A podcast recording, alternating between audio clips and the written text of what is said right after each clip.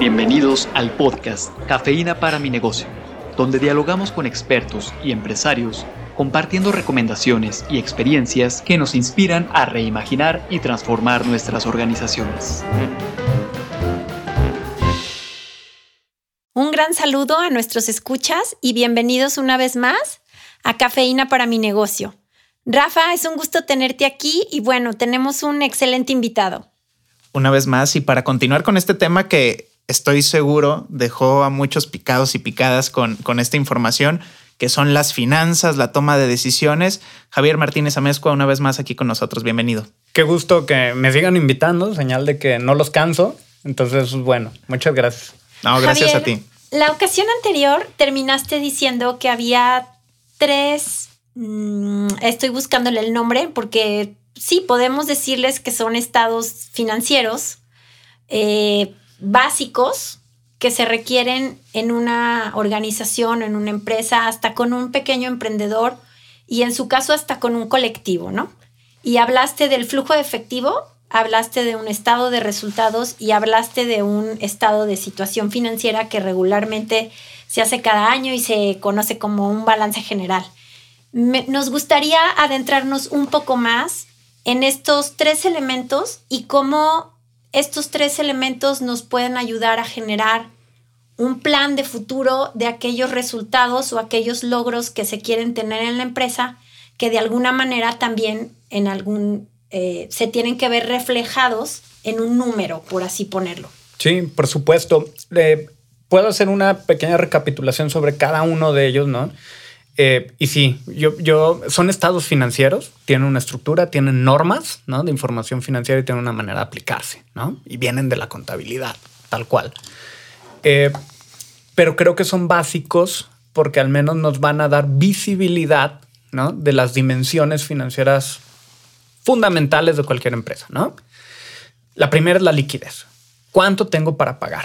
Ojo, que yo tenga para pagar, que tenga dinero en mi bolsillo y que diga, ay, oye, está, la, cartera está gordita, no quiere decir que estés ganando dinero.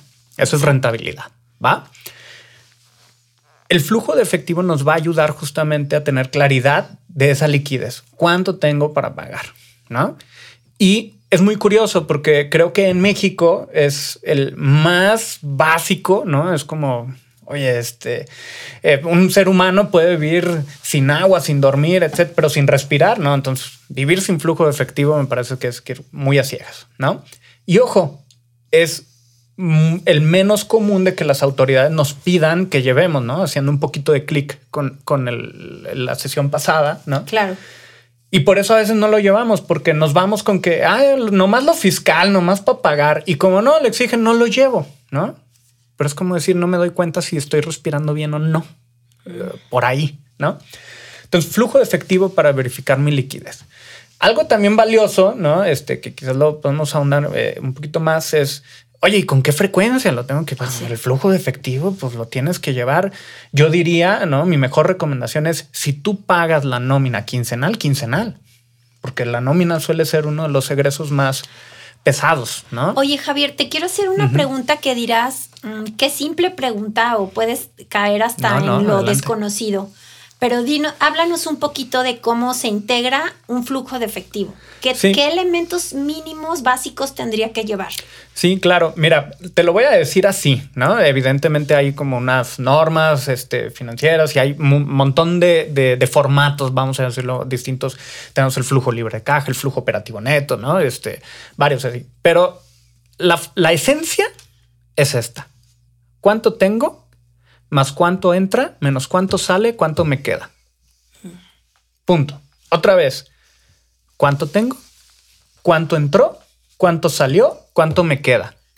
Y eso que me queda para el siguiente periodo, evidentemente, es cuánto, tengo, cuánto entra, menos cuánto salió, cuánto me quedó. Esa es la esencia de todo el flujo efectivo. Y debe de ir a la par yo sugiero en México, ¿no? Pues quincenal. Oye, voy a, llevo, yo pago quincenal, pero hago mi flujo de efectivo una vez al año. no.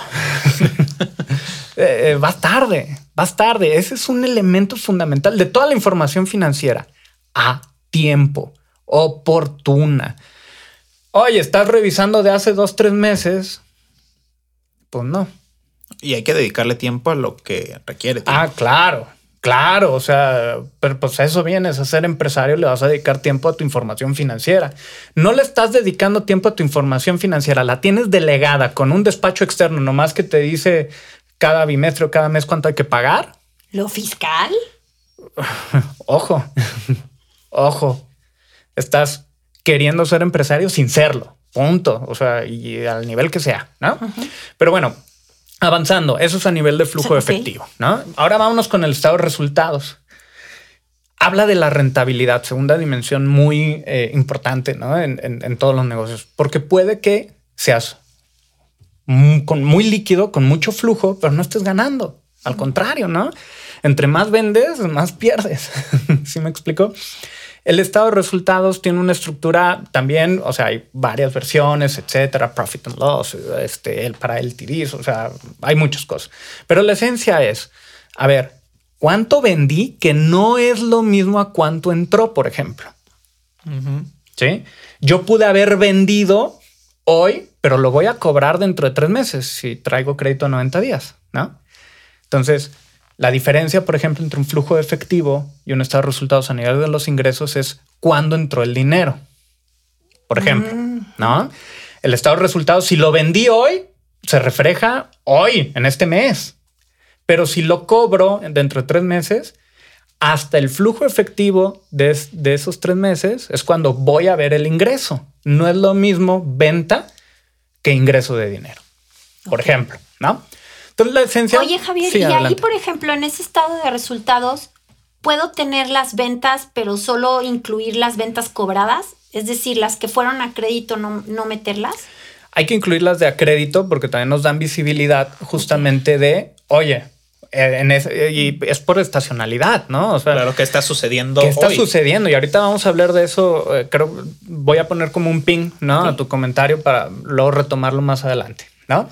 La esencia del estado de resultados es ventas, o sea, cuánto entró de mi dinero, menos costos, menos gastos, menos gastos financieros y fiscales, y al final, cuánto me quedó, libres de polvo y paja, ¿no? Sea cual sea la versión con todos sus eh, colores y, eh, tenores, ¿no? El que sigue, ¿no? Es el balance general o estado de situación financiera, perdón, pero puedo hacer un poquito de la vieja escuela, ¿no? Y básicamente ahí lo que estamos eh, tratando de revisar es apalancamiento o la estructura financiera, ¿no? Oye, ¿de qué tamaño es tu empresa? Ahí no lo vas a decir. Oye, ¿cuánto debes? ¿No? ¿Cuánto es tuyo? Este, eh, ¿cuánto está, va a durar? Eh, es la estructura financiera, ¿no? Y ahí la esencia también hay un montón de, colores y sabores, ¿no? Pero lo que tú estás buscando es qué tengo y de eso que tengo, cuánto debo es decir, no es mío porque lo obtuve gracias a, dinero externo como un crédito, por ejemplo. ¿Y cuánto de lo que tengo es mío o generado por la propia empresa? ¿No? Y eso te va a dar una idea de dónde estás parado. Oye, si todo lo que tiene la empresa viene de una deuda, es externo, pues nada es tuyo. ¿No? Y, no siempre es malo, ¿eh? No siempre es malo, depende del sector, etcétera. Pero eso es básicamente la gran esencia de esos tres estados financieros que te deben de dar una visión un poquito más holística y a tiempo, insisto, a tiempo de, tu situación financiera general y que tú puedas tomar decisiones. A partir de esto, y nos hablabas justo en el, en el episodio anterior, que hay un siguiente nivel para la toma de decisiones y ahora que mencionabas, ya tengo mis tres estados financieros, tengo la información de manera con la, o con, la frecuencia adecuada. Claro. Ahora, ¿qué hago? que sigue, ¿no? Sí me ha pasado muchos que, oye, Javier, pues sí, ya puse este, a trabajar horas extras, ¿no? Traje, traje, a 10 contadores más, canijo, y ya, ¿no? Ya están los tres estados financieros. Ya habíamos dicho en el capítulo anteriores, ¿y los entiendes? ¿Los sabes leer? ¿Me los puedes explicar? ¿Sí o no? Ah, entonces ni entremos a ese nivel. Pero vamos a asumir que ya me dices, sí, Javier, ya lo sé leer ya los entiendo. El siguiente nivel es, y voy a tomar el ejemplo nada más en una sola cuenta del estado de resultados, que es las ventas, ¿no? ¿Qué mueve qué influye o qué es lo que hace que tus ventas aumenten o disminuyan. Es decir, tienes que tener claro los factores, y estos sí pueden ser del entorno, del mercado, propios de tu empresa, que mueven tus números, que mueven tus finanzas, en concreto en las ventas, ¿no? Oye, yo sé que cada vez que pongo una promoción, ¿no? Y esto estamos hablando quizás como un tema más comercial, marketing, ¿no? Aumento mis ventas. Ah, ya tienes claridad de qué está influyendo en tu estado de resultados en el apartado de ventas. Eh, me gustaría hacer un paréntesis rapidísimo porque me parece que es de alta importancia. Necesito información de lo que ha pasado. Necesito tener eso a la mano para, para poder tomar este siguiente nivel de decisión. Sí, claro, claro. Necesitas tus históricos, ¿no? Porque a final de cuentas necesitas con qué compararlo. Oye, ya sé que cada diciembre que meto una promoción me va muy bien. Aumento las ventas en tanto, ¿no? En tres pesos más normalmente en promedio. Órale, padrísimo. Ya tienes claridad de qué influyen esos números, ¿de acuerdo? Eh, y Además, digo, eso es con ventas, ¿no? Y pueden haber distintos factores, ¿no? Que muevan tus ventas, que las bajan. Oye, yo ya sé que cada vez que hace frío, ¿no?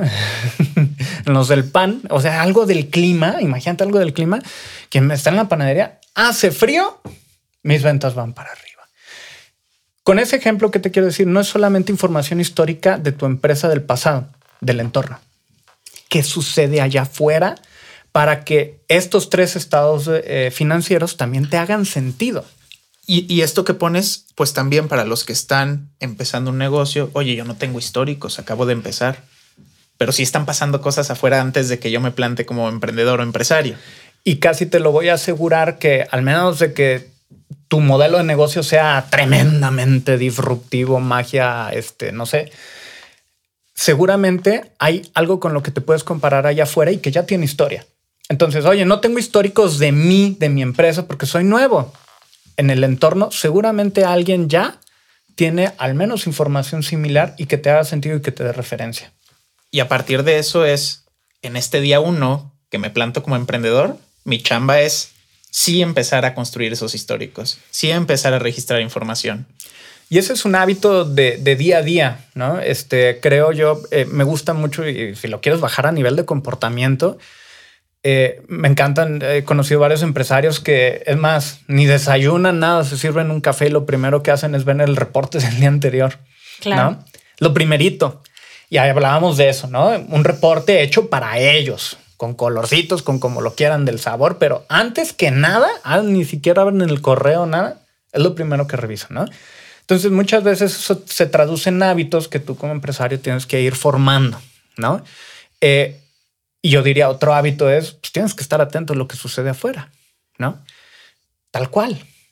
ya creo que otros invitados también han hablado, ¿no? O sea, el entorno está muy dinámico, está ahorita retador, con cierta incertidumbre. Necesitas saber qué sucede allá afuera para tomar decisiones, ¿no? Y ahorita yo me atrevería a decir, híjole, eh, revisiones del flujo de efectivo semanales si son necesarias, del estado de resultados mensuales, del balance trimestrales, pero en general tu estrategia, aunque lo tengas visualizado, qué es lo que quiero en el 2023 anual, se tiene que estar adaptando a nivel táctico, yo diría cada tres meses, ¿no? Y depende de los sectores, habrá quienes hasta bimestral. Claro.